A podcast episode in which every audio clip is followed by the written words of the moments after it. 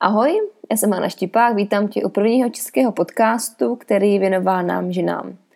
Mým úkolem je otevírat nejčastější otázky, které se týkají hubnutí, zdravého stravování a správného nastavení naší hlavy, hledání způsobů, jak vytvořit nejlepší verzi svého já. Tohle všechno můžu dělat díky tomu, že jsem před deseti lety zhruba 10 kilo a tím si zase zpátky navrátila tu energii do života, kterou teď mohu a ráda předávám dál vám. Zjistila jsem během té doby, že největší investicí eh, v našem životě jsme my sami. Uvědomila jsem si, že je důležité věnovat se sama sobě, mít se ráda a usmívat se každé ráno na sebe do zrcadla. V životě můžeme totiž buď reagovat pouze na to, co nám přijde do cesty, nebo můžeme tuto cestu sami utvářet a převzít to kormidlo našeho života pevně do svých rukou a točit tím kormidlem sami. Nejdůležitější v každé změně je vždy první krok. Já ti pomohu ne s jedním, ale s osmi kroky tvé změny. Osm kroků, jak jednoduše zhubnout, je totiž název mé knížky. Nenechej se však tímto názvem zmást, žádná změna na jejím začátku není lehká. Kroky ke zhubnutí jsou podstatně jednoduché, ale nejsou vždy lehce proveditelné. Chce to čas, pořádnou dávku vytrvalosti a disciplínu. Knihu můžeš koupit na mých stránkách www.hanaštipák.cz v obchodě nebo na stránkách www.zubnoutjednoduše.cz. Teď jsme za naší větší půlkou naší cesty ze Španělska zpět do Česka. Přesně se nacházíme v Rakousku, v horské vesničce, kde nás obklopují nádherné hory. Je super mít zase kolem sebe tolik zeleně a upřímně už se úplně cítím, že jsme kdyby doma. Tato cesta byla náročná, vzala nám 16 hodin v autě, kdy jsme po hodině a půl cesty udělali nehezký defekt a zbytek jsme dojeli na rezervě. Týden bez pořádného spánku se na nás s Patrikem hodně podepsal a jsme rádi za to, že si jinak držíme ten náš standard 8 hodin v posteli. Takovou velkou únavu jsem dlouho nezažila a přesně chápu ty, co mají spánkový deficit a kvůli tomu nejsou schopni téměř ničeho. Špatné soustředění, neustálá chuť si lehnout, chutě na jídlo a pocit nedojezení. O jídle bude i dnešní podcast, který jsem si, na který jsem si opět pozvala Terku Brošovou. Znáte ji už z prvního dílu, kdy hlavním tématem byl atopický exém. Ten první podcast se jmenoval Atopický exém cesta z pekla. Dnes se s Terkou zaměříme na to, jak by měla vypadat správná strava dětí. Zabrouzdáme taky do období ještě před samotným otěhotnění maminky, řekněme si o tom, jak by měla vypadat samotná, budou, jak by, měla vypadat, jak by se měla stravovat samotná budoucí maminka a jak celkově kvalitní stravou maximálně podpořit zdravý vývoj dítěte. Doufám, že jste nachystáni, jdeme na to.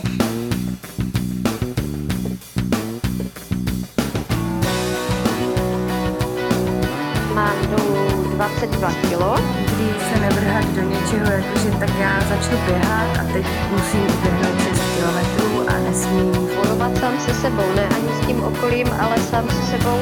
jako asi dvouleté dítě jsem byla na sněžce v batohu tatínka.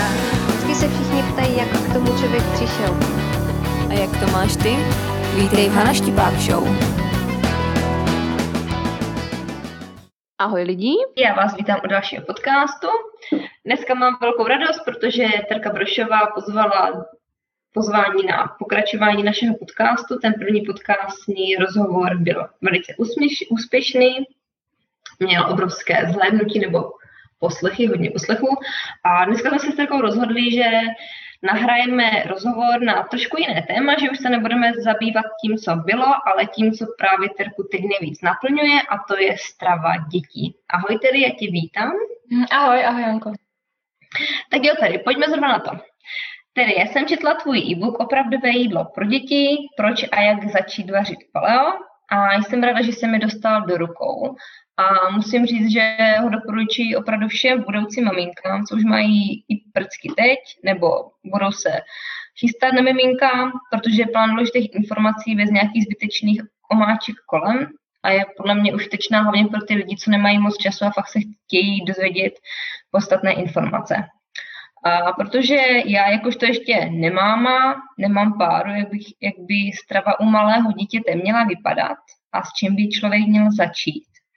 Tedy, jak důležitá je pro tebe kvalitní strava u dítěte?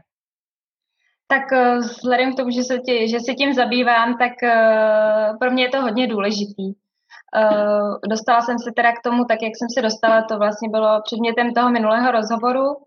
No a, ale vlastně zjistila jsem, že um, jako začít řešit jídlo, až když se něco děje, až když je vlastně nějaký onemocnění, že je to dost pozdě. A vlastně čím víc se tím zabývám, tak eh, tím víc to považuji za důležitý uh, u těch dětí, protože vlastně ono to neovlivňuje jenom ten fyzický stav, ale ovlivňuje to i, jak se chovají, jak přemýšlejí, jestli jsou uh, potom mm, vlastně v pohodě třeba i ve škole, ve školce a, po, a podobně. Jo. Takže ovlivňuje to opravdu nejenom tu fyzickou stránku, ale i tu psychickou. A uh, vlastně ty rodiče by se o to měli zajímat, jo. Eh, myslím si, že většina to tak nějak jako pouští jedním uchem tam, druhým ven, jako, ven, jako že se říká, jo, je to důležitý, ale jako k nějakým kvalitním informacím se člověk dneska jako moc uh, nedostane, jo. Že dostanete od pediatra nějaký letáčky, samozřejmě reklamní a tam uh, vlastně v každém jídle máte nějakou tu doporučenou jako buď kaši nebo nějaký ten výrobek té firmy, která to zrovna sponzoruje. Takže to si úplně nemyslím, že, nebo úplně, to určitě není jako zdroj nějakých relevantních informací. Jo. Takže myslím si, že by se měli rodiče jakoby i pídit po těch eh, informacích dál. A dneska v době internetu, kdy vlastně je spousta, no to je takové jako zrádné, protože na jedné straně těch informací je fakt strašně moc, že se v tom jako je těžko orientovat, když do toho člověk úplně nevidí. Jo. A mm, Uh, takže některý ty rodiče vlastně nakonec jako zjistí, že se na to úplně jako vyprdnou a nechají to být a vlastně zůstanou takové té fráze, že jíst se má všechno, ale s mírou, což uh, já si jako určitě nemyslím, jo, protože jako většina těch výrobků, co je v těch uh, obchodech, tak to bych teda určitě těm dětem nedávala a určitě ne denní bázi, jo. Mm-hmm. A hlavně, hlavně, co to je s mírou. Pro každého to jakože může znamenat něco jiného. Ano, ano. Je s mírou třeba jednou za měsíc, pro někoho to může být jedenkrát za den. No, přesně, přesně tak. A jako t- t- tady ten názor tlačí hlavně ty potravinářské firmy, že jo? protože ty by jinak tyhle výrobky nemohly vůbec prodávat. Takže um, myslím si, že určitě je důležité jakoby dbát na uh, úplně, co stavím já nejvíc, tak je prostě kvalita toho jídla opravdu jakoby um, uh, kvalita v tom smyslu, že by to mělo být uh, co nejméně nebo nejlépe vůbec průmyslově zpracované jídlo. A potom druhá věc je jakoby vybírat si ty věci, které jsou uh, nejvíc výživné, to znamená, které mají nejlepší poměry prostě třeba těch důležitých látek pro ten organismus v poměru k té, kalorické hodnotě. A to se mi právě na tom paleu, které já jakoby zastávám, tak se mi líbí. Jo. Ono to zní možná trošku jako hrozně exoticky, uh, paleo nějaké, nějaká módní vlna, ale když se člověk jako dostane k těm principům, tak vidí, že je to vlastně postavené právě na těch nejvýživnějších potravinách, které tady vlastně máme vůbec na planetě. A vlastně zároveň to vyřazuje věci, které můžou být potenciálně škodlivé. Nemusí to být hned, ale prostě dlouhodobá konzumace třeba některých látek, tak potom vede vlastně ke zhoršenému vlastně stavu toho organismu. A myslím si, že by se lidi měli vlastně dozvídat o tom, jako které ty, které ty potraviny vlastně jsou z hlediska těch látek nejlepší a které třeba dobré omezit nebo úplně vyřadit. Mm-hmm. Takže, takže k tomu, jak jsi říkala, že by to teda měly být potraviny, které jsou naprosto, které nejsou průmyslově zpracované, nebo úplně minimálně, tak eh, v tom, s tím mi vyzněla hlavě otázka, že hodně lidí to bere s tím, jakože to paleostravování, že to je náročné z hlediska času, že si teoreticky člověk musí všechno vařit sám doma a připravovat. Hmm. Je, hmm. je to podle tebe náročné, protože já to třeba tak absolutně jako nevnímám, že by to bylo nějak jako náročné. Jako podle mě to může být náročné, když si to člověk udělá tak, že uh, opravdu vyvařuje každý den nové recepty a zkouší různé věci. Ně- některé ženy takové jsou a baví je to a dneska je prostě na internetu spousta jako receptů, tisíce receptů, třeba palo, spalo potravin jakoby preferovaných. A opravdu to může být náročné, když někdo chce zkoušet různé varianty, tak jo, ale myslím si, že se to dá udělat i uh, jakoby jako klasický dneska jídelníček, takže to není o moc jako uh, náročnější. Jo. Já třeba nejsem mm. úplně jako uh, extra kuchařka, že bych uh, pořád něco vymýšlela, to ne. Mám, mám jako období, že něco zkouším, něco zůstane v tom jídelníčku dál, něco vyzkouším jednou, nikdo to nejí, nechutná to, tak to prostě pouštím, jakoby ne, nejíme to. Ale uh, co se týče toho vaření, jo, tak uh, u těch malých dětí, tak většina těch žen je na mateřské. A uh, podle mě jako na mateřské se má starat o ty děti hlavně. Jo, je to její hlavní pracovní náplň a k tomu určitě patří teda starat se o tu výživu. Jako neříkám, že má někdo stát čtyři hodiny u, u plotny, to určitě ne, ale jako zase si to zjednodušovat tím smyslem, že každý den bude k večeři rohlík s máslem, tak nebo s nějakýma taveňákama, tak to je podle mě jako špatný, no. Že jako je to práce, samozřejmě, ale když to člověk má jakoby na místě, uh, jakoby v tom žebříčku, že to je důležitý, protože tím vlastně nejenom, že to dítě potom vlastně z čeho je postavené, tak to jsou ty potraviny, které jí, že jo. A uh, tak je tam i druhý aspekt, že to učí to dítě prostě, jak, jaký potraviny do budoucna si vybírat prostě a vlastně mu zakládá vlastně uh, jakoby zdravější, živo, zdravý životní styl potom do budoucna, protože každý ví, jak těžký je změnit nějaký návyky, který už má člověk z dětství. Jo. Takže si myslím, že tam jsou jakoby dvě, dva tyhle aspekty, prostě jak prostě vyživit to dítě v těch důležitých prostě letech na začátku, tak i to, že se to naučí to dítě jakoby brát jako standard. Že mhm. prostě ano, když si kvalitní jídlo, tak nepůjdu a nekoupím si já nevím, nějaký polotovar někde zmrazený půl roku, jo.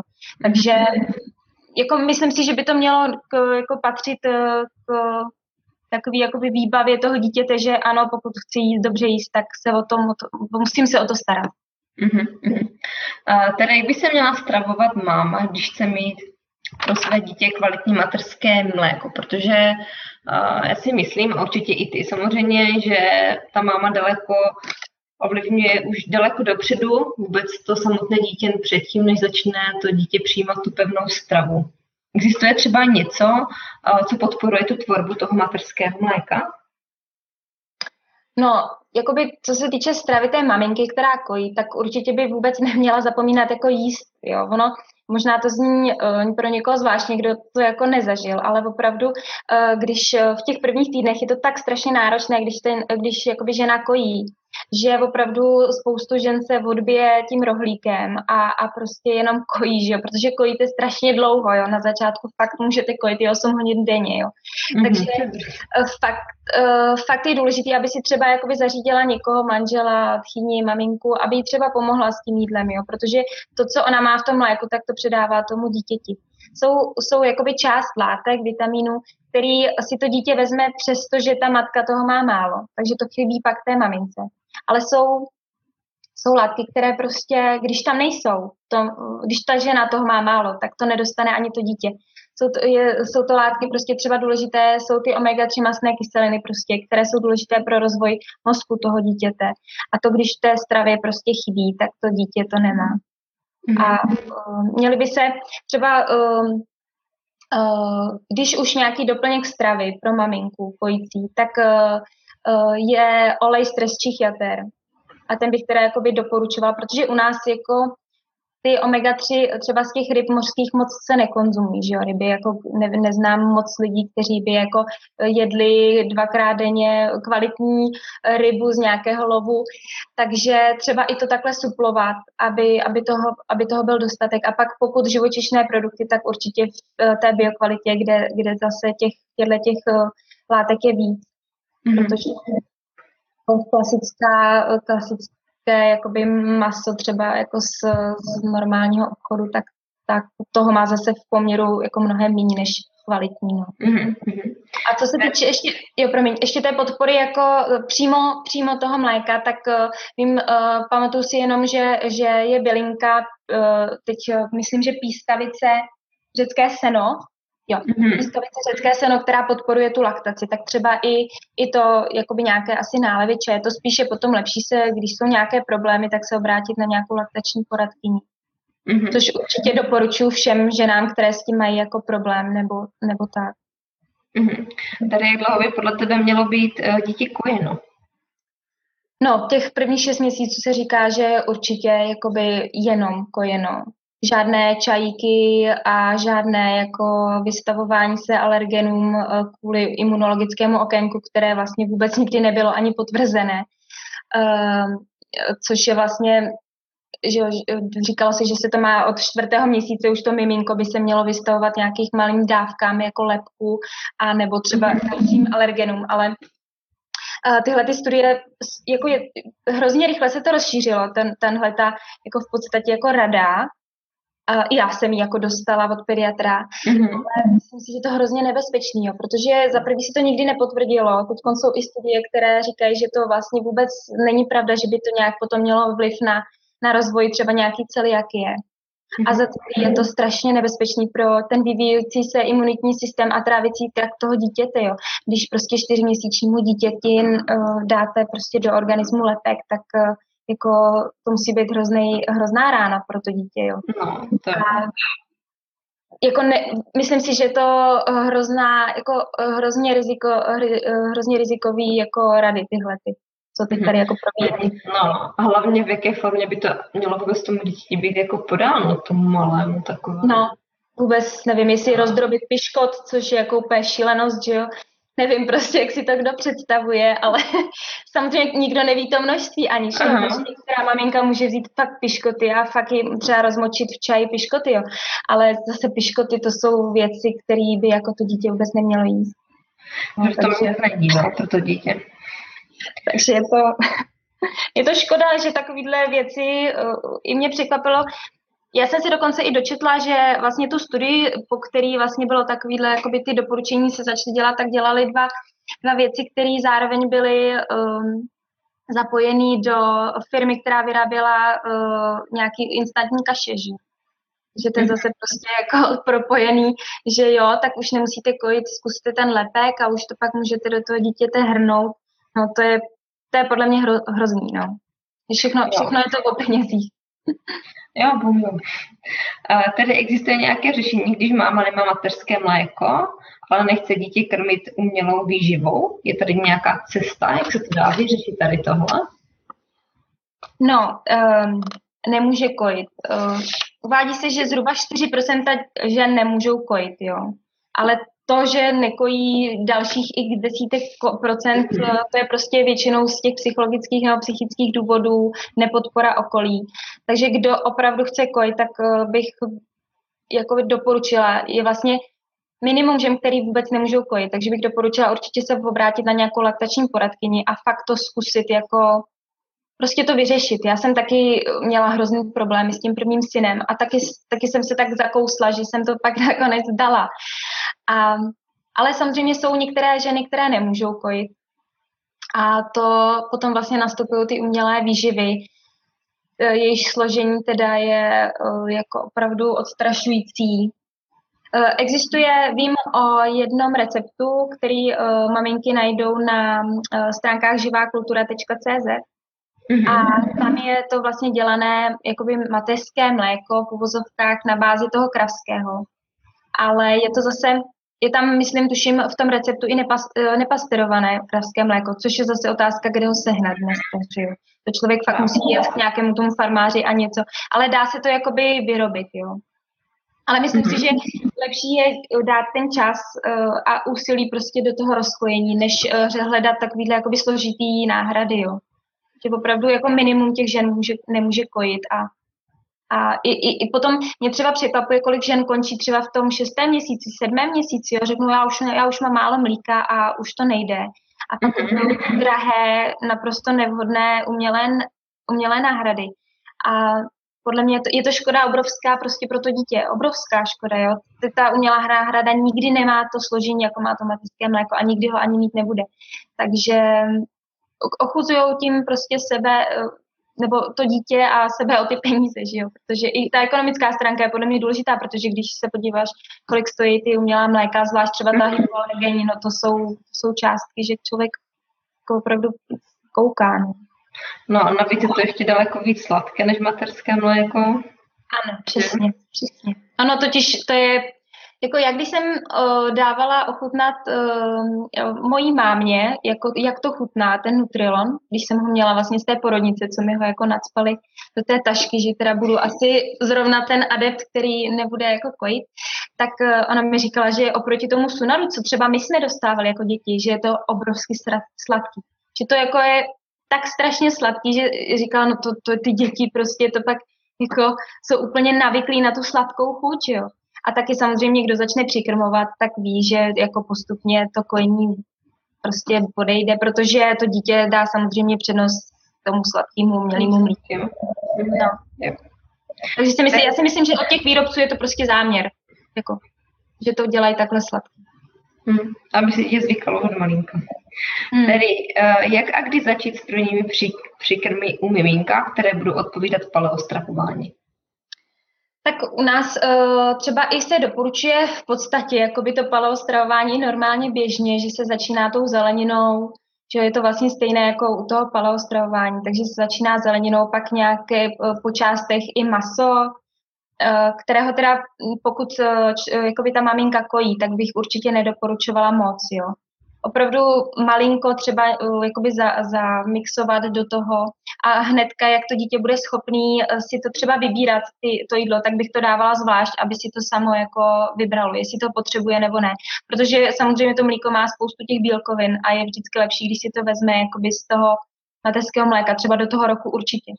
Mm-hmm. A potom uh, třeba se hodně doporučuje na tom, i, to, i na tom palu ten žloutek, což je vlastně úplně úžasná jako potravina, takže i žloutek je možný podávat už těm šestiměsíčním dětem a postupně i třeba uh, nějaké ovoce, mm, třeba uh, co, co se týče takové ty, s tím, s ty s jablka, hrušky, tak to je lepší třeba povařit z začátku, mm-hmm. aby to mhm. dítě dostávilo. Ale postupně se jakoby člověk může dostat takhle jakoby k širokému sortimentu prostě zeleniny, i maso postupně zkoušet, Eh, ten žloutek. A ten žloutek normálně jakože teplně zpracovat a přimíchat ho do jídla. Ano, ano, třeba pět minut ho povařit, neměl by být úplně uvařený, a spíš jakoby takový ne úplně tekutý, ale spíš takový, takový polotekutý. Ne úplně tekutý, ale jako je lepší stravitelný, když to není úplně jako dovařené mm-hmm. do, to, do toho pevného stavu. Mm-hmm. Uh, tedy navyšuješ u dětí při paleostravování množství sacharidů z ovoce a zeleniny, když jsou malé? Mm, já nic doma nepočítám, ani pro sebe, ani pro děti a uh, vím, že moje děti jedí víc jako sacharidů než třeba já a manžel. Ale uh, pro mě je důležitý, kolik snědí jakoby toho základního jídla, mezi který já počítám prostě zeleninu, uh, dostatek těch zdravých tuků, prostě bílkovin, ať už z vajec, z masa kvalitního. A potom prostě už, když mají nějaké ovoce, tak už to neřeším. Ale jako nedovolím jim jíst celý den banán s jabkem. To ne. Prostě pokud si sní to, jakoby pokud jí to svoje jídlo, sní ho, tak pak už to jako dál neřeším. A e, jakoby v létě vidím, že v létě třeba jedí víc toho ovoce, protože zase já málo peču, takže jedí víc ovoce, ale neřeším to u nich. No. Nemyslím si, že by ty sacharidy u těch malých dětí, které vlastně v podstatě se furt hejbou a mají obrovský výdej, tak e, by byl nějaký problém. Pokud je to třeba z toho ovoce zeleniny, nevidím v tom jako problém. Mm-hmm. Ale, Tedy podle tebe vhodnější u dětí začít třeba s méně sladkou zeleninou a ovocem a později kdyby dávat přednost tomu ovoci té zelenině, které je sladší u těch dětí. Tak je to asi... Jako, že... no. hmm, hmm.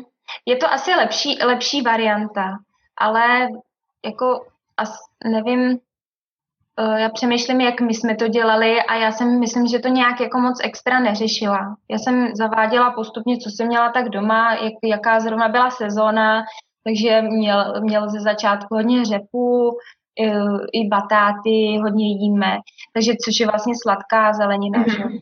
Takže jako, já, nevím, no. jako je to va- lepší varianta, ale nemyslím si, že by to bylo nějak jako extra důležitý. Já si myslím, že když to dítě je navyklý na nějakou širokou paletu zeleniny, že si dá jak tu sladkou, tak tu, mm-hmm. tak to méně sladkou, jak to sladší ovoce, tak to méně, sladš, méně sladké ovoce. No. Mm-hmm. Tedy, a, tedy a co podle tebe není vůbec vhodné do té stravy dětí z začátku vůbec zařazovat a proč? No určitě, určitě bych tam nezařazovala žádné ty průmyslové kaše, co se teď kupují, jenom se zalijou uh, mlékem nebo vodou, že jo, to, to, to určitě bych nedávala dítěti. Určitě ne kojenci. Mm-hmm. A uh, potom vlastně ten lepek je hrozně problematický u těch malých dětí. Jako spousta dětí to jako zvládne, ale Uh, jako myslím, že není důvod, uh, pokud někdo chce vůbec zařazovat uh, jako lepek, což vlastně na tom paleu se vůbec lepek nezařazuje, protože se ty obilniny ne, nejedí, ale pokud někdo chce, tak jako bych počkala do roka. To samé třeba s mléčnýma výrobkama. To vůbec jako není nutný, pokud to dítě je kojený, tak má dostatek jakoby všech těch základních látek a tě, plus ty, ty základní potraviny a tyhle ty věci vůbec, vůbec jako nepotřebuje. No. Mm-hmm. Jaký způsob přípravy jídla je podle tebe nejšetrnější z, podle, z pohledu uchování živin v jídle a stravitelnosti pro dítě? Tak uh, uvádí se, že nejvíc, uh, nejvíc uh, jakoby šetrný je to vaření v páře a mm-hmm. uh, potom i to vaření. Jakoby uvařit normálně uh, tu, tu zeleninu, ovoce, teda zeleninu, ovoce, uh, jakoby ty, ty potraviny a Uh, potom to pečení a smažení, to bych nechala později. Ono ty děti, jak nemají zuby, tak eh, že jo, oni to ne, nespracují. Ani i to, i to pečený, že jo, já jsem třeba dělala hodně v zimě zelen, eh, jako pečenou zeleninu a vím, že jako by Šimon to prostě to nerozkouší, jo, že fakt je lepší to uvařit a třeba buď rozmixovat nebo nakrájet na kousky. Až když vlastně to dítě má víc zubů, tak si potom dokáže poradit i s těma tušíma jakoby část na té potravy. Mm-hmm. A co, týč, co se týče té syrové zeleniny, uh, tak uh, ano, třeba okurka, žužlání, nějaké okurky kolem roku, taky nevidím problém. Listový salát bych třeba dítěti nedala ročnímu, mm-hmm. protože samozřejmě on to nespracuje, že jo. Takže vždycky záleží na tom, jak to dítě je vyspělé a jakoby i, i si myslím, i po čem sáhne, jo, protože já jako dost věřím na to, že když se dá dítěti jakoby ty kvalitní potraviny a nemá tu chuť zničenou těma průmyslovými sladkostma, těma sladkýma chutěma uh, nebo i slanýma, tak uh, že si vybere to, co potřebuje. Že si, i, i, na tom je postavená vlastně i ta metoda uh, toho uh, vlastně odstavování uh, toho říz, dítětem řízené odstavování, se to překládá do češtiny. Uh, že uh, vlastně se nemixují ty uh, příkrmy, ale normálně se uvaří nějaké jako zelenina i maso potom větším dětem. A oni si vybírají sami a sami si to žužlají a sami si vlastně krmí. Takže mm-hmm. myslím si, že si to dítě vždycky jako vybere to, co potřebuje. Mm-hmm. A teď něco k mléčným výrobkům. Já mám jakože mléčné výrobky sama u sebe v takové šedé zóně, protože pořád sama nevím, a si to budu muset vyzkoušet, jestli to jsou pro mě úplně hodné nebo ne. Mám je ráda, ale když je jim ve větším množství, tak sama na sobě pocituji, že mi nedělají dobře v žaludku. Uh, tedy zařazuješ u kluků mléčné výrobky, nebo i u sebe? Uh, no, tak my jsme zrovna rodina, která mléčné výrobky nejí z důvodu toho, že my to prostě netolerujeme. Uh, máme to vlastně i v rodině, moje babička, moje máma, já a můj syn starší, tak uh, my to prostě netolerujeme. Je nám že jo, exémy, atop, atopici jsme eh, jakoby podle té škatulky lékařské. Takže uh, ani u toho mladšího syna jsem ještě jako nenašla odvahu mu to dát. Mm-hmm. Um, ono taky jako je mléčný výrobek a mléčný výrobek, jo. Jakoby, já si myslím, že na uh, čerstvém mléku, neupravovaném, a které má v sobě ještě ty enzymy od opravdu jakoby té krávy přímo nadojené v podstatě, tak, eh, tak na tom není jakoby nic špatného a myslím si, že to může být i zdravá potravina. Ale pokud už to jde do průmyslové výroby a už se to zavaří do těch, do těch tetrapaků, tak to už je pro mě jako mrtvá potravina, která vůbec není potřeba. Ještě potom samozřejmě z tohohle mléka se může vyrobit ten kefír, tak ten zase samozřejmě zase tam jsou prostě prospěšné bakterie. A komu to nedělá jakoby, jako problémy, tak si myslím, že proč ne. Ale uh, jako určitě bych to nebrala jako základ stravy, jak se to dneska jako všude píše. A um, zase něco jiného je máslo, že jo? To je, nebo ještě lépe to přepuštěné máslo, které i na paleu je preferované, protože to už má jenom v sobě ten tuk, už tam nemá ty mléčné bílkoviny ani tu laktózu. Takže u těch mléčných výrobků je to opravdu asi člověk od člověka. A i s tím, že ty děti často, vlastně nejčastější alergie u dětí je na tu bílkovinu toho kravského mléka, jo. takže to opravdu chce zjistit, jestli to dítě to vůbec jako snáší dobře. No. Mm-hmm. Že, Jo, mě u toho kravského mléka, vždycky u těch kupovaných mlék, právě v těch krabicích, vždycky zaráží to, když to v někoho vidím a vím, že to dokáže, kdyby přežít v té ledničce dva týdny a vůbec se nic nezmění na tom. Jako. No, no, no. Že to je pořád to samé, takže to už jako něčím zavání, že tam už asi jako není jako nic dobré, že to je jenom jako, jako že kdyby obarvená voda, že tam prostě no, pro toho člověka, co by mu to dalo, nějaké živiny. Na to, že tomu dítěti potom, že třeba něco. No. A tak u těch mléčných výrobků ještě u těch dětí, jo, hrozně zrádný, že oni se tím hrozně zaplácnou, Mm-hmm. Jo, jakoby, když to řeknu. A ještě, že jo, oni, uh, jako, a pak nemají místo samozřejmě v tom žaludku na ty další věci, že jo, takže když někdo má ráno lipánek a odpoledne lipánek a ještě večer uh, umělý mlíko, že jo, z lahvy, lahe, lahve, tak eh, jako pak kam, kam jakoby dát ty opravdu výživné potraviny. Jo. Navíc ještě tyhle ty jogurty, všechny ty pro děti s těma lentilkama a tyhle, tak to je, mm. jako když si člověk podívá, kolik tam v tom je cukru mm. a, mhm. a to ještě cukr plus ještě ty další chemické uh, jako konzervanty a všechny tyhle ty barviva, no tak to opravdu jako není nic zdravého. Mm-hmm. Je... Jo, veškerý kostíci, obrázky, nálepky, lákadla. No. Jo, no jenže teď taky zase, třeba, já nevím, jestli chodíte nakupovat vůbec třeba do supermarketu, jako do takových těch klasických velkých obchodáků, zase jak to těm dětem, jestli je teda jako vůbec brát sebou, ale jako kolikrát rodiče nemají jakože vyhnutí, že, protože hmm. nemají po každé jakože hlídání pro to dítě, tak zase jak to tomu děti vysvětlit, protože ono je to jako těžké, je? protože na tom jogurtu jsou obrázky, je to barevné a to dítě to prostě láká a chytne ho za ty oči, protože to hmm. tak dělá, ne? Tak jak tady těm situacím zase jakože ne předcházet, nebo jak to dítě jako kdyby naučit, že to fakt není pro něho to dobré. Že to prostě... Já, jakoby, no, já si myslím, že to naučit jde a jakoby my taky občas, nebo občas jezdíme taky nakupovat do supermarketu jakoby některé věci a uh, on ví, že to nej, nejme. Ten mladší, ten to ještě vůbec nechápe, nebo to vůbec nevnímá, ale ten mladší prostě ví, že to nejme a vůbec tím není problém. To je prostě podle mě, jakoby, uh, ono se to může zdát hrozně omezující, jo, že jako my nejíme tohle a tamto, ale prostě je to nějaký styl té rodiny, a uh, ať už je to výdle, nebo prostě někdo třeba nedovolí dětem počítač, někdo jim nedovolí televizi, uh, někdo jim nedovolí jít pozdě spát, no tak my jim prostě nedovolíme jíst takovýhle věci, jo.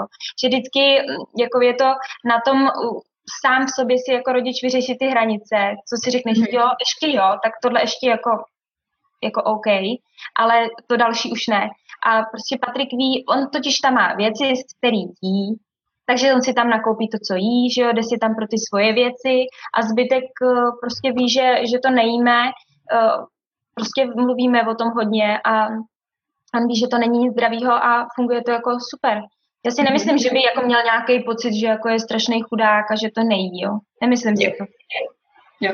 Navíc taky myslím, že do té chvíle, dokud dítě ví, že mu to fakt nedělá dobře, tak možná potom ani tak, jako, že třeba ani netouží, nebo ani nemá kdyby ten zájem o to když hmm. ví prostě tam na sobě, že mu to nedělá dobře. Jenže to je zase u těch dětí, které se tím normálně kdyby stravují, tak je to těžké to poznat, protože oni jsou v takovém tom stavu, kdy se cítí jako, že je v tom normální a před to normální, nebo i těm rodičům, jo, že hmm. třeba fakt ví, že to dítě jako třeba často bolí břicho nebo bolí ho hlava, tak to berou jako, že to je normální stav. Hmm. Že to podle mě to není jako normální, aby dítě neustále bolelo břicho a bylo mu nějak špatně. Takže to bylo takové, kdyby i pro ty, jako, pro ty rodiče, kdyby ti chce vysvětlitelné, že ty jo, ale to může být přesně tady tímhle způsobené, protože to obsahuje moc chemických látek, samé barviva, samé aditiva, konzervanty a to je to, co tomu dítě ubližuje, ale hmm. že to kdyby nevidí zatím, no, že, hmm. když, když to vyloučí, že to může vymizet. Hmm. Ono, já si myslím, že jako většina lidí to nikdy jako ani neuvidí a jako nejsem žádný jako optimista v tomhle a ten, kdo prostě se o to chce zajímat, tak si ty informace fakt najde u těch lidí, prostě, který se tomu zabývá, eh, který se tím zabývají a každý si sám musí najít nějakou jakoby um, nějaký styl, nějakou svoji uh, hranici a uh, podle toho, a samozřejmě ta hranice si jakoby nemění, že jo, toto je teda, je proměnlivá, že se prostě jakoby podle toho, jak to dítě prostě vyrůstá nebo v jakém je prostředí, tak se to může jako pozměňovat nebo i různé situace. Prostě vždycky si, myslím si, že je důležité vždycky se na tom s tím dítětem domluvit. Co je mm-hmm. pro mě OK a co je pro něj OK a nějak to dá dohromady. Jo. Třeba právě, že uh, třeba takový ty, jak jsme o tom minule mluvili, ty akce pro děti, prostě vždycky nějaký kompromis, jo. Nechodíme tam každý den, a nejsem úplně hysterická matka, která jako mu nedovolí si vzít bonbon. Takže on si vždycky něco vezme a, a domluvíme se množství, on si to vezme, ono mu to stejně moc nechutná, protože ono ty děti, když na to nejsou zvyklí, jo, tak jim to stejně jako podle mě nechutná, že na ně to strašně sladký. Třeba na Patrika ty, ty bonbony jsou strašně sladké, on se vždycky kření u toho. Teď eh, nedávno měl poprvé poprvý malinovku, jo. A, a to, to, ještě nejdřív přišel před rokem, že to je jenom z malin, že si to chce dát. A já říkám, Paťo, to, to z maliny neviděl ani z vlaku.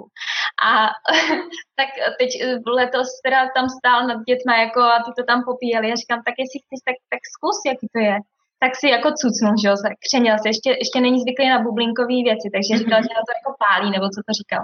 A říkám, no tak co, jako, a tak se jako netvářil, jako že by to chtěl pít denně, jo. jo. fakt si myslím, že když je člověk na něco zvyklý od malinka, takže potom prostě preferuje to, na co je zvyklý. Mm-hmm, mm-hmm, přesně tak. A to je právě potom podle mě ten problém, když je dítě od malinka zvykle na ty výrazné chuti, tak mm. pak je přeučovat zpátky na ty přirozené těžké. Hmm. No, ještě k té malinovce. My tomu říkáme tak jako, že v kruhu kamarádů a přátel, že to je uh, fosforová voda, jakože svítící, když člověk vlastně tak svítí, když ji vypije. Tím, jak je, tím, jak je barevná. to je dobrý. To je fosforová, jo, jo, že budou, já, já, to vždycky říkám aj, jakože dětskám, ale jakože ve srandě, jako, jako malým, že budou pak svítit, jako když to budou pít. Jo, jako vykulené, co? no. Uh, tedy, jakým způsobem řešíš pamlsky u kluku? Co jim doma uh, dáváte? Uh, tak uh, já uh, hodně, nebo hodně, ono se to uh, rozděluje na léto a zimu, bych tak řekla. Třeba v létě moc, uh, moc nepeču, ani nic moc nedělám, žádné dezerty. Většinou v létě si vystačíme s tím ovocem, nebo maximálně jim udělám z toho koktejl, třeba do kokosového mlíka nebo prostě takové jakoby jednodušší svačinky.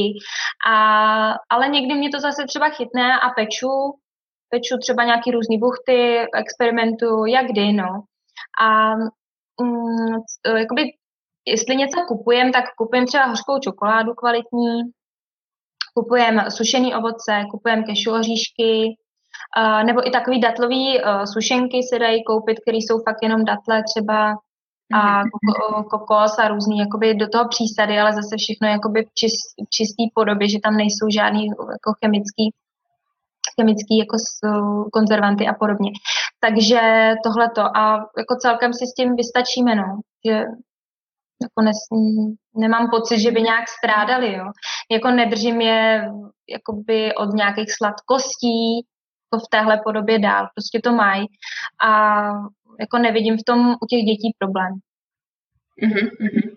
A používáš třeba na pečení kokosovou mouku, protože jsem ji třeba měla chvilku doma a trochu jsem s tím experimentovala a vůbec mi teda nedařilo. Jako.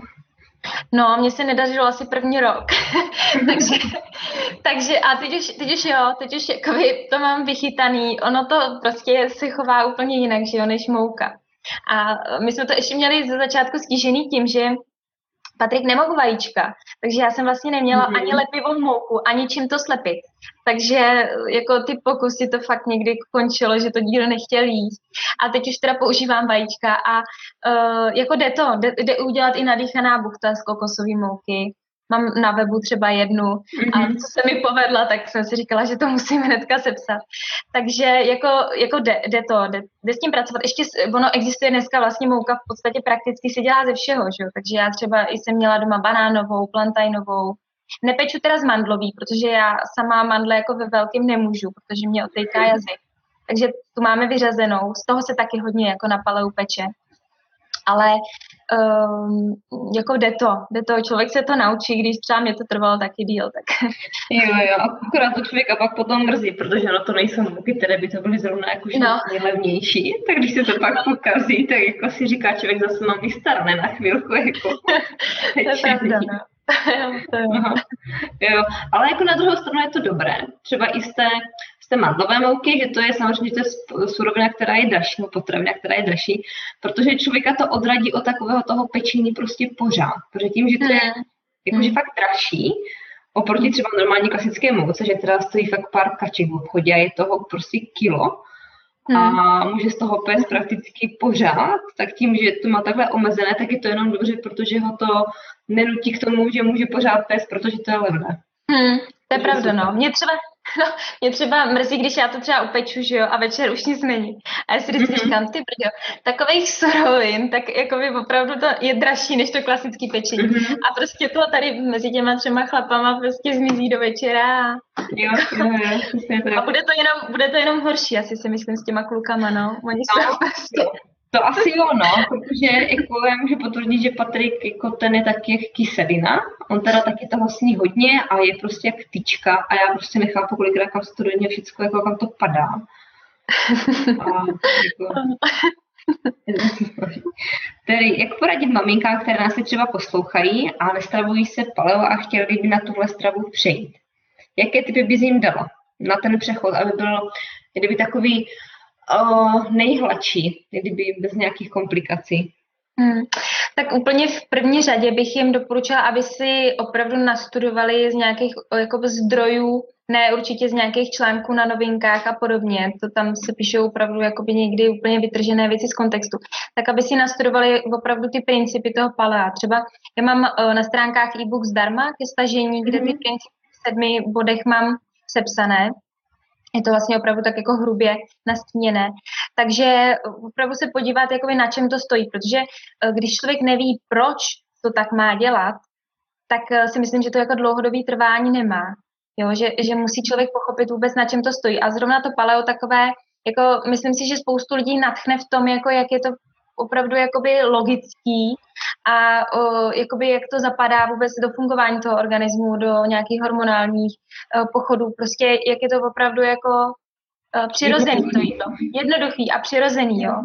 Takže uh, určitě v první řadě bych si něco jako zjistila a nastudovala, jo, než se do toho nějak jako bezhlavně druhý den vrhnout a nevědět vůbec, jako co teda jako jo, jo a co ne a proč, tak uh, si to zjistit a Potom, uh, jako, když nikdo nechce vyloženě řešit nějaké jakoby, zdravotní problémy, což se u těch uh, třeba potom těch zpřísněných verzí, různých těch protokolů řeší, tak je lepší jakoby najet samozřejmě jako hned od začátku striktně. Ale pokud nejsou žádné jako problémy zdravotní, nebo nechce to nikdo řešit jako z hlediska jako tohodle, tak uh, bych asi udělala krůček po krůčku. Protože um, jako ono je to změna, je vždycky jako nápor na psychiku, že jo? Takže když mm. to jde postupně, tak člověk si z toho třeba ani moc jako nevšímá, že a, a pak se třeba za měsíc, za půl roku pohlídne a zjistí, jaký člověk, jaký udělal pokrok, jo? Takže já bych určitě v první řadě přestala kupovat eh, všechny sladkosti, které jsou v obchodech, určitě všechny mléčné výrobky, které jsou v obchodech. A i třeba když někdo mléčné výrobky, tak se to dá vyrobit doma strašně jednoduše. Jo. Tibetská houba se dá sehnat na internetu, udělat si z toho kefír, potom jogurt. Je to fakt, jakoby ty věci jsou pak tak jednoduchý, když už je potom jako člověk má zažitý jako rutině. Uh, samozřejmě na začátku je to vždycky jako náročný, ale proto si myslím, že je dobrý jakoby krůček po krůčku, pak vyřadit tu mouku pšeničnou úplně jako první řada, naučit se vařit bez toho, jde to úplně krásně, nikdo nepotřebuje mít zahuštěnou svíčkou prostě moukou nebo nadspaný do karbanátku taky mouku z trouhanku. To prostě jsou úplně naprosto zbyteční suroviny nebo zbytečná jako surovina a zatěžují to tělo a Není to vůbec potřeba. Spousta těch, já mám třeba právě jakoby to paleo, nebo i tu knihu, eh, co prodávám, tak mám zaměřenou na ten uh, vyložený český jídelníček, který je jakoby předělaný na ty paleo principy. Protože si myslím, že pro ty lidi ze začátku je to jednodušší. Jo, že si vemou prostě karbanátky a naučí se to vařit jako v podstatě paleo, jo, ale tam jde o to jenom, že vyřadí tu mouku nebo tu strouhanku, jo. A je to vlastně nakonec strašně jednoduchý, když uh, to člověk vidí, jak se dá, já taky doma vařím svíčkovou, já taky prostě dělám takovýhle věci, uh, ale všechno je to v podstatě paleo.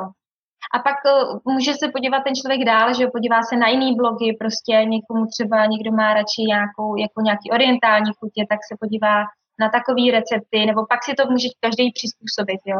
Ale mm. možná je nejlepší začít s tím, co doma vařím a jak to teda přizpůsobit. Jo, a podívat se na ty principy toho pala a říct si, jo, tak tohle tam dávat nemůžu, nebo prostě tohle se tam nedává, tak prostě to udělám buď bez toho, nebo se to dá, ta, dá něco jiného. Mm-hmm. To si myslím, že je úplně nejjednodušší cesta, no.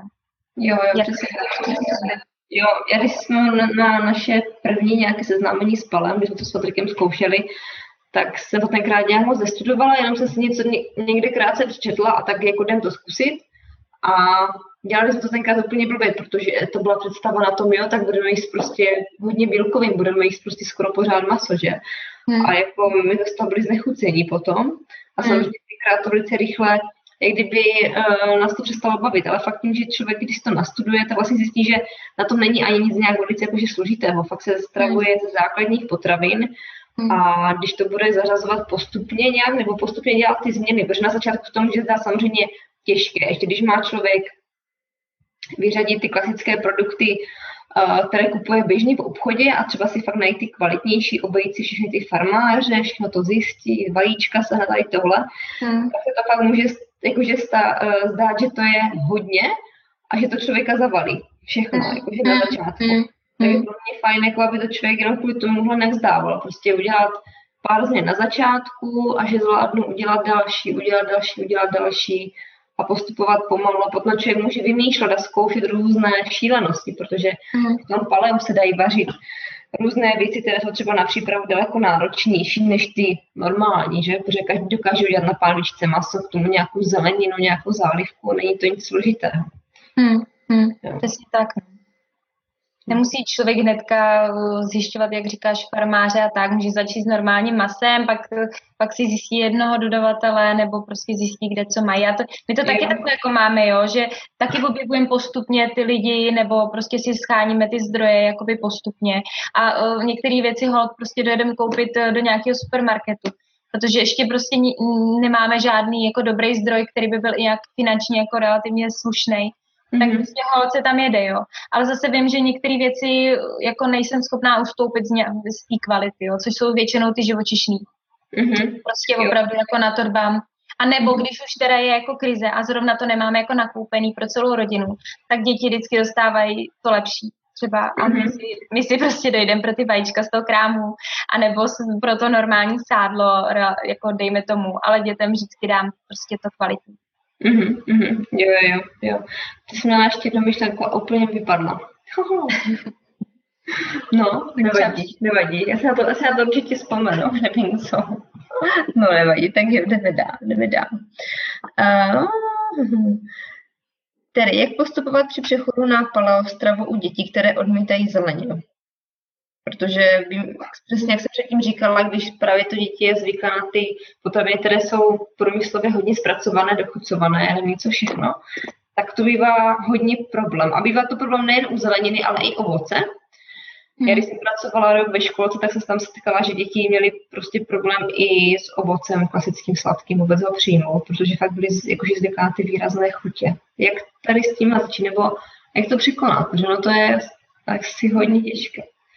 No, um, ale jakoby nejde, není to jako nepřekonatelný problém. Nevím teď, jakoby jaká, uh, jak uh, dlouho trvá, než ty uh, buňky jsou zase jakoby ty na tom jazyku citlivé na ty jemnější chutě. Já teď, to bych asi úplně plácla, jestli dva týdny, jako, že, to jakoby se zpátky změní, že ty, uh, jakoby, ty buňky zase citliví, jo. Když samozřejmě, mm-hmm. když člověk přijímá každý den ty přeslazený, přesolený věci, tak potom jako ta zelenina je pro něj fakt mdlá a jako bezvýrazná. Jo. Mm-hmm.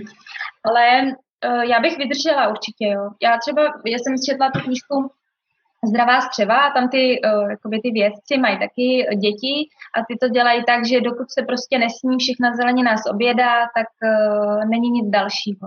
Jo? Hmm. Že prostě každý to má nastavený uh, jinak a já taky třeba jakoby chci, aby určitý množství třeba zeleniny ty děti denně měly. Takže taky prostě uh, někdy je to samozřejmě boj, že jo, protože třeba chtějí něco jiného, chtějí datly, a já řeknu, ne, tady máš ještě brokolici, tak jestli si ta brokolici, tak bude ta datle. Ale uh, někdy je to úplně bez problémů, někdy samozřejmě ty děti to zkouší pořád, že, jo, že by taky, jako ono to paleo, každý si jako u těch dětí nemůže představovat, že se přejde na paleo a oni najednou budou jíst jenom uh, to, co ty dospělí, že jo. Oni mají rádi to sladký, jsou na to v podstatě naprogramovaný ještě mnohem víc než ty, než ty dospěláci. Takže uh, taky samozřejmě máme doma jako takovýhle diskuze, když to nazvu mírně, ale jako snažím se, já teda mám trošku problém, že některý, někdy jsem jakoby opravdu jako pevná, že opravdu jako říkám, ne, ne musíš to prostě dojíst. Uh, a nebo si, jako ne dojíst, ale nech si to na potom, až budeš mít hlad, tak si to dojíš. Já ne, nenutím jako dojídat úplně. To ne. Ale uh, ne, nemůže si vzít nic jiného, no. Ale uh, asi by to chtělo třeba z mé strany, asi by to chtěla víc být důsledná, jo, což já úplně jako nejsem. A, ale tak nějak to jako by dáváme, no. Jako mají každý den zeleninu a každý den tu zeleninu jako by třeba snědí. A snědí tomu prostě nějak maso nebo vajíčka. Prostě snědí mm-hmm. fakt to hlavní kvalitní jídlo, který, za který já prostě považuji. A pak, pak samozřejmě můžou dostat něco dalšího. Mm-hmm. Jo, a když dítě nechce prostě jíst, tak no. držet a ono si to pak vezme. No, Vydržet, no, jakoby ono se dá třeba, když je třeba, uh, dají se v té zeleniny vyrobit hranolky, že jo, nebo se to může dát jako udělat na způsob těstovin a k tomu dát mhm. nějakou směs, nebo potom jsou věci jako karbanátky nebo sekaný, do kterých uh, jakoby se to krásně jakoby dá. Dneska jsme měli masový dort a byli v tom asi šest mrkví a kluci to snědli krásně, ani nevěděli, že v tom ta mrkev je, takže jako jsou, jsou jídla, kam se to prostě schová, nebo mixované polívky, dělám docela často, protože oni jakoby nevědí, co tam všechno je. Chutná jim ta polívka jako celek a Patrik třeba neví, že tam je ta brokolice, kterou zrovna nejí, jo. Mm-hmm. Takže jako, je to takový, někdy opravdu jako, jako takový vymýšlení, ale jako dá se to, dá se to takhle jako pitlíkovat někdy, no. Někdy snědí všechno, někdy taky, jako říkám, nejsme ideální jako rodina, kde by to fakt jako uh, křičeli, že chtějí brokolici v obědu, to, to nejsme. No. Jo, tak ideálně dokonalý asi není nikdo a, a člověk musí zkoušet, jak to jde. No, no přesně tak. a, tady jak často by měli děti během dne podle tebe jíst? Stačí třeba jak dospělého třikrát, čtyřikrát za den, nebo to nějak vůbec neřešíš a necháváš děti jíst tak, jak mají potřebu? No, já většinou to jídlo udělám, a, ale někdy prostě nemají hlad, jo, že uh, jakoby nenutím je dojídat, ale jak říkám, prostě pak nemůžou mít nic jiného, ale protože sama vím, jaký to bylo pro mě dětství, když jsme, jsme třeba fakt tři hodiny u toho oběda seděli, jo. Mm-hmm. Možná někdy i víc a to bylo strašný. A, takže já nenutím jako úplně vyloženě uh, dojídat. A uh, takže oni jedí snídaní, že jo, pak, uh, pak možná si vemu něco k svačině, někdy ani ne, pak v oběd, odpoledne svačinu většinou mají taky večeři. Ale jako snažím se dělat to, že nejedí jako pořád. Což jako když jsme venku, tak je to úplně v pohodě. Když jsme doma, tak je to horší, že jo? Protože mm-hmm. tady jsou pořád, pořád tu kuchyň tady máme jako vedle sebe. Takže to je jakoby horší, že to furt vidí. Ale nemyslím si, že je dobrý, aby se jedlo jako neustále, že jo? To, to, tělo se taky musí jako odpočinout. No. Takže se snažím naučit, že je prostě jídlo a pak zase je není jídlo a pak zase je další jídlo.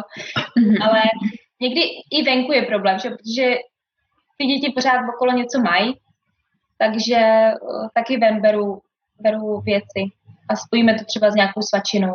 nebo podobně, no. Takže Mhm, asi mhm. tak, no, jakoby nějak striktní jako režim úplně nemáme, ale není, není to tak, že by jako mohli jíst neustále. To ani nejde, že? protože tady to jídlo prostě není, já ho nemám Mhm. připravený, takže Mhm.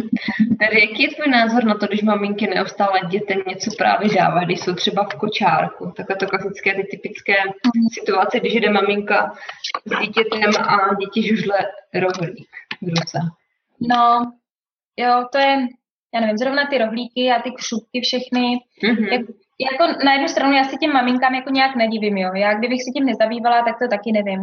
Že třeba ty křupky, to je potravina, kterou by vůbec děti neměly jíst, ani dospělí. Že jo, to je prostě tak chemicky, nebo tak prostě průmyslově upravovaný, má to úplně změněnou strukturu. Eh, Teď nedávno zrovna jsem četla zajímavou studii, že byla několikrát opakovaná, že na, bylo to sice teda na krysách, což je jako pravda, že jsou jiný, ale uh, dávali se jim právě tyhle ty výrobky extrudovaný, ty, ty pufovaný a uh, ty krysy po 14 dnech zemřely všichni. Jo. Že fakt jakoby v tom jídle je něco, uh, co vlastně jakoby úplně není přirozený pro nás.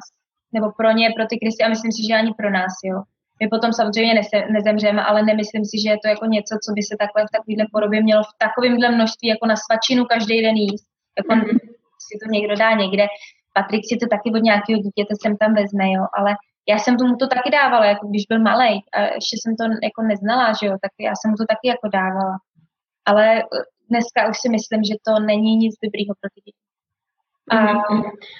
ty rohlíky, no to je takový jako, no, to je prostě jako prázdná věc, jako žužlá to, no, jako myslím si, že by to šlo třeba nahradit něčím jiným, aby si žužlalo třeba něco jiného, jo, ale Mhm. Jo, no já si myslím, že možná i takové, já nevím, jako samozřejmě názor se na to může změnit, sama nevím, jak to budu řešit já, ale uh, asi si- nemyslím si, že je i pro to dítě dobré, aby kdyby měl ten přístup právě k tomu jídlu pořád. I když je v tom kočárku, jede se s ním po městě a pořád něco žužlalo, něco prostě pořád bylo s tím jídlem kdykoliv, kdekoliv. ono, To není na, no, no, no promiň, jsi skočila. Ne, že no jako, jako, že, no, nebo je to za prvý hrozně jakoby uh, dobrý v tom, což jako já z mýho pohledu vidím, jo, ono se tím zabaví, že jo. Já potřebuji něco vyřídit, tak mu prostě něco dám a ono si to tam žužlá, že jo, a já mám čas. Tak to je jako Mhm. jedna věc, která je podle mě jako dost důležitá u toho, že furt něco ty děti žužlají, protože ty máme si chtějí prostě trošku odpočinout, že tak mu dají žužlat ten rohlík. Ale, nebo už je potřebují něco vy, jako vyřídit. A, no a teď tu druhou věc, co jsem chtěla říct, to jsem zapomněla, tak promiň, že jsem ti skočila. A je to, je to, jedno, jo, je to je, jako jednoduchý, že jo, jako nemusí s tím nějak uh, se tím zabývat, prostě něco koupí, rovnou to otevřou, dají mu to, on se s tím pohraje, že jo. Je to takový, jakoby, uh, no. A, jo, a druhá věc je, že to je jako všude kolem, že jo. Všude Jo. kolem. To dítě vidí, že všichni ostatní děti něco žužlají, no tak chce taky něco žužlat, no. Takže je to, jako opravdu to potom ustát, jo, tak je těžký Mhm. a vždycky, vždycky se člověk dostane že si musí udělat nějakou jako svoji hranici, kdy a kdy prostě si řekne tohle ještě jo, tak dobrý, tak něco tady bude žužlat, ne třeba křupku, ale něco mu dám jinýho. A jo, ale no, ono to je pak těžké naučit ty děti, že se nejí jakoby furt, no. Mhm. A Když jsou naučení, tak že se jí Mhm. furt. no, a navíc ještě, že ty maminky vidí právě, že všechny maminky to těm dětem dávají, všechny děti žužlají, takže to takové, jako, že jo, tak je to vlastně normální, že protože to vidí všude kolem sebe a to je pak prostě všechno jedním, jedno s druhým, no. No, no. A pak, když člověk svému dítěti nedá, proč tvé dítě nic nemá, proč nic nežužlají? Jo, že je to takové, ten nápor sociální tam je velký, tady, co se týče Hmm. té strany toho jídla, jako hodně velký. Hmm. Hmm. Hmm. Uh, tedy jak s dětmi zvládat jídlo mimo dom, domov, na návštěvách, ve školce a při různých akcích. Protože dospělý člověk se dokáže docela pohlídat, když má teda jakože dobrou disciplínu a nějakou ruku nad, se, nad sebou pevnou, ale u těch dětí to není vždy tak jednoduché. Jak to řešíte s klukama třeba, když někam jdete? Já vím, že jsi říkala o těch akcích, že, jste, že se většinou domlouváte a když jdete třeba někomu na nějakou návštěvu, třeba k nějaké jiné kamarádce, co má děti nebo tak.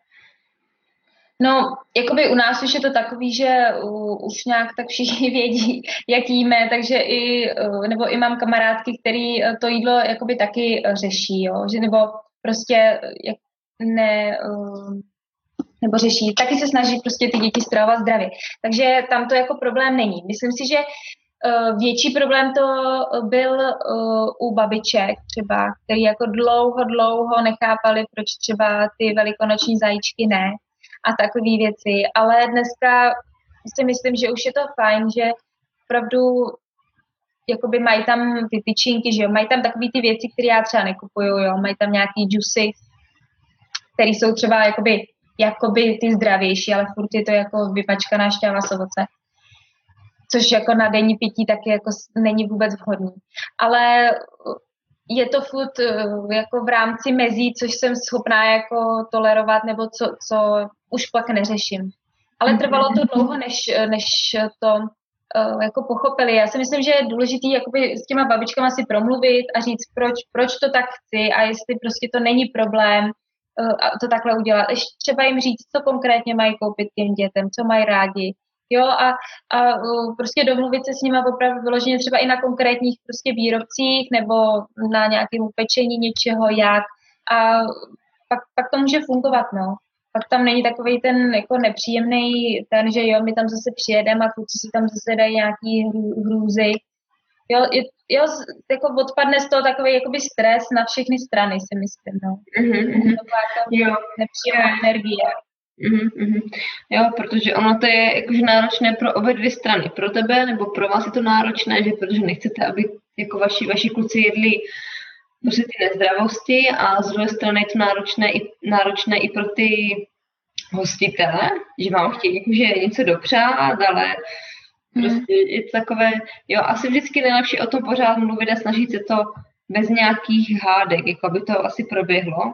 I když ne vždy je to úplně lehké nebo hmm. jednoduché to nějak jakože nastavit, že hlavně to vysvětlit těm lidem, jak kdyby právě proč to člověk nechce, Mm. Protože oni zatím často nevidí to, že by, proč by to měl být teda vůbec jako problém, když my přece takhle jíme x let, desítek let a naši rodiče taky tak jedli, tak proč by vy jste nemohli takhle? Mm. No a chci to asi vydržet teda. No, pořád mluvit, mluvit, mluvit o tom a, a jako domluvit se. Já vím, že asi některé babičky to nepochopí třeba nikdy, ale my třeba od, od prababiček kluků teda tak dostáváme ovoce a taky jako to už není problém, jo, že jim koupí banány a pomeranče a já nevím, takovýhle věci, melouny teďko. Takže jako jde to takhle nějak zařídit. No. Oni teda si furt myslí, že jsou kluci jako hrozný chudáci, no, ale tyhle ty poznámky už já přecházím bez odpovědi, takže jako dá se to nějak jako ustát, no. že jsou chudáci, že si nemůžou dát, já nevím, nějakou. Oni nechápou, že prostě jo, za jejich, jako oni to jedli, ale jako v jaké množství a v, úplně v jiné kvalitě, že jo, oni taky měli třeba nějaké sladkosti, ale ne v takhle strašně jakoby chemický a v takovémhle množství jako denním, jo. Třeba, protože my tam chodíme často, že jo. Takže jo, že, že, že to nechápou, jakoby, že ten svět se změnil někdy, ty babičky, zvláště mhm. starší. Mm-hmm. Takže si furt myslí, že je to stejný, jako to bylo za nich a že to jednou, ne, jednou jako za, za pár dní ne, nevadí, ale když tam potom jdete každý třetí den, tak už je to blbý, no. Jo, jo, hlavně, že toho všude tolik moc a i k tomu tak jednoduchý přístup, který taky hmm. třeba nebyl ani tak, no. Jo. Hmm. A tedy, jak zjistili, jestli má dítě nějakou, uh, na nějakou potravinu alergii bez toho, aniž, by, aniž bychom museli na nějaké testy někam? No, nejlepší jsou ty eliminační diety, nebo eliminační, oni jsou to léčivé diety, třeba u toho pala, je to ten autoimunitní protokol, nebo i ta GAPSka, GAPS uh, dieta. Uh, to vlastně primárně jako nejsou nějaké eliminační diety, ale jsou to vyloženě jako léčivé diety, když má někdo už problém s, s nějakýma onemocněníma, nevím, třeba ta GAPSka se hodně používá u dětí, které mají autismus nebo mají exémy, uh, zase ten autoimunitní protokol zase u těch autoimunitních onemocnění, ale podle mě jsou skvělé tyhle diety na to, že se vlastně vyřeší, vyřadí na začátku všechny ty potenciální alergeny. A třeba na jeden až tři měsíce. Třeba u toho AIP. A uh, potom se to zpátky jako zařazuje a zjišťuje se, jako jestli to, ono na tom je vlastně postavený i ten, uh, ten program Whole, uh, Whole 30, že jo? Mhm. Takže je to vlastně to samý. A když vlastně uh, někdo chce zjistit jenom tu potravinu, tak je dobrý jako vyřadit co nejvíc těch možných alergenů. Protože vím to z vlastní zkušenosti, když ze začátku, my jsme to taky zkoušeli, jako co teda vadí, jo. A teď chvilku jsme ne, nedávali teda to mlíko, což jsme věděli, protože se o tom posypával, že jo. Pak jsme zase nedávali ten lepek, pak zase vajíčko a dělali jsme to furt sem tam. A, na, a prostě byl z toho takový chaos. Nakonec jsme zjistili, že teda vadí jako všechny tyhle tři věci. Ale jako byl, hrozně dlouho to trvalo, než se vůbec došlo k nějakému výsledku. A stejně to bylo takový, jako že člověk nevěděl, no ale tak, protože ty potraviny, které vadí, tak můžou třeba vadit, až když se to zařadí na 14 dní, jo, že to ty problémy se plíživě vrátí, jo, že to není ta mm-hmm. alergická reakce, ale taková ta intolerance, ta, nebo ta citlivost prostě, že fakt to dítě to jako nezvládá a znova se mu začnou objevovat ty problémy. Jo. Takže když to dělá člověk jako po potravině, tak uh, to je prostě na několik měsíců. A uh, tohle to je dobrý, že se to vyřadí rovnou všechny ty potenciály. Neříkám, že tam nemůže zůstat něco, co nakonec taky vadí. Jo. To třeba jo, ale je tam mnohem menší riziko.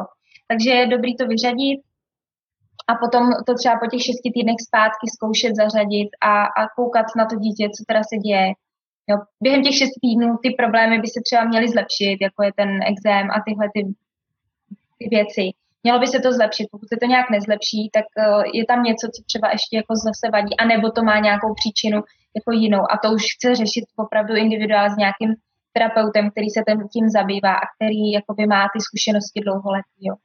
Ale tyhle ty začátky to může zkusit každý doma, když má nějaké dítě uh, prostě postižený něčím, nebo si myslí, že něco vadí, tak je fakt dobrý jakoby a neví co, tak je dobrý začít jako opravdu si myslím takhle jako z gruntu, jo. Aby se v tom, protože je to náročný. To je fakt náročný, jako vyřazovat. A když se začne, jak říkám, vyřazovat jedna, druhá, no tak to je prostě nekonečný proces. To fakt jako je se kousnout a prostě říci, jo, je to, šest, je to šest týdnů, prostě to dáme. Jo, prostě to dáme a uh, pak se někam člověk může posunout, no než jako to se to dlouhodobě jakoby řešit a furt to nevyřešit, že jo? A... Zkoušet, jo, jo. No, no. Jo, přesně tak, jo, jo. To je přesně to samé u mě s těmi mléčnými výrobky, no, že my mhm. teda jako mléko vůbec nekonzumujeme, spíš jako, že si dám, občas kupme nějaký sír, ale mm. vím, že právě když ho do sebe dáme v nějakém větším množství, tak se fakt ráno na druhý fakt cítím blbě. Mm. Mm. Jo, že se cítím unavená, cítím fakt v žaludku, i v těch střevech takové prostě nepříjemné pocity a, a vím, že by to asi říkala, že bych to teda neměla, no. Mm, mm. No já si mm. mám taky potíže, já prostě mě špatně od žaludku a, a jsem nafouklá, druhý den mám průjem, takže mě to za to teda opravdu nestojí. Mm. Jo, jo, jo, super tedy, super, já děkuju. Já určitě pod ten náš rozhovor dám odkaz na tvoje stránky, zase dám tam odkaz i na ten tvůj e-book, zdarma i na tu knížku, na to, co prodáváš, aby si lidi mohli po případě koupit a kouknout se. Protože si myslím, že to určitě hodí pro každou maminu, nebo budoucí, ať už nebo teďka má mimina, protože je to fakt super. A věřím, že to může vždycky každému nějak pomoct. Děkuji, děkuji. nějakém směru, protože jak říkáš, právě těch informací všude kolem a na internetu je toho moc a, a člověk někdy bohužel sáhne po těch nedobrých, hmm. bohužel, protože hold hlavně čím větší je kdyby portál, který má větší slovo, tak samozřejmě tam se může dostat úplně cokoliv a je úplně jedno co. A hlavně dneska si může člověk na internet napsat úplně cokoliv. Úplně, hmm. Jako. Hmm. Hmm. Takže ty kvalitní informace se pak může, může, můžou někomu hledat. Já ještě hmm. hodně po ten rozhovor určitě nějaké knížky na doporučení, právě kolem té paleostravy, klasiku. Hmm. Třeba to 30 jídlo na prvním místě a ještě nějaké další, aby se lidi mohli podívat, když tak. Hmm. Hmm. Jo. Máš třeba nějakou ty knížku teďka, třeba nějakou, uh, co tě zaujala v poslední době, která by se třeba hodila poslat dál lidem? Uh, no tak mně se teď uh, hrozně líbila ta knižka, uh, není to přímo, nesouvisí to úplně přímo jako s jídlem, ale jako taky je tam o tom ten příběh lidského těla. Mm-hmm. Takže uh, No, hodně těch výživových směrů jakoby um, mluví o různých jakoby účincích té stravy a tak, ale um, i když třeba uh, ta věda toho tolik zase neví, jo, tak si myslím, že jako určitý uh, věci se už ví a právě se mi líbí, že to paleo je postavené na těch základech, jakoby jak funguje vůbec to lidské tělo. A tady ta knížka Příběh lidského těla, tak ta je o tom, uh, jak jsme se vyvinuli a vlastně o tom, že jsme se vůbec, uh, co se týče genů, nezměnili v podstatě, že všechno, co přišlo, i ta zemědělská revoluce, takže to byla jako kulturní revoluce. Že najednou se úplně převrátil životní styl a všechno ostatní, že jo, pohyb a, a rození dětí a, a strava hlavně. Takže eh, a tím potom, že jo, další revoluce, eh, ta průmyslová, a, eh, která zase ten jídelníček dostala úplně někam jinam, tak je zajímavý prostě vidět nebo si přečíst o tom, jak to teda jako opravdu to tělo funguje a na, v čem je vlastně v dnešní době problém. No. Tam vlastně jakoby z toho vyplývá, že největší problém je v tom příjmu těch sacharidů. No. Že je to prostě postavený ta strava naše na těch uh, sacharidech a na to prostě naše těla nejsou, nejsou prostě designovaná, to tak řeknu. Mm-hmm. Jo, a právě to paleo je vlastně uh, to, že se snižuje ten, snižuje ten počet těch sacharidů a navyšují si ty tuky a vlastně se to dostává do toho přirozeného přirozeného metabolismu, na který jsme vlastně jako určený, nebo na který jsme byli adaptovaný. No. Mm-hmm, jo, jasné, tak já už se na ně těším, na tu knižku, se na to hrnu. tak jo, dobře tedy, super, děkuji. Nemáš že jsme udělali druhý rozhovor. Tak se měj krásně. Ahoj, ahoj. Ahoj. Ještě než mi utečeš, dovol mi říct pár vět. Líbil se ti podcast? Tak se přihlaš k odběru podcastu na SoundCloud, pokud máš Android, nebo v iTunes, pokud máš Apple pod jménem Hana Štipák Show. Taky sleduj mé stránky hanaštipák.cz, kde píšu blogové příspěvky. Na svém YouTube kanále zveřejňuji videocvičení, ke kterému nemusíš chodit do posilovny. Najdeš mě na sociálních sítích Facebook, Instagram, Snapchat nebo ode mě můžeš dostávat pravidelnou zásilku v podobě e-mailu, kde se s tebou dělím o své typy, zkušenosti, názory a taky jednoduché recepty. Chci se se mnou spojit a poradit se cvičením nebo jídlem? Nabízím ti své online poradenské služby. Napiš mi e-mail nebo zprávu na Facebooku a můžeme spolu začít spolupracovat. A co osobně? Můžeš mě najít ve španělském Ataro, kde mě můžeš vytáhnout na kávu. Těším se na tebe příště, podcastu Zdar.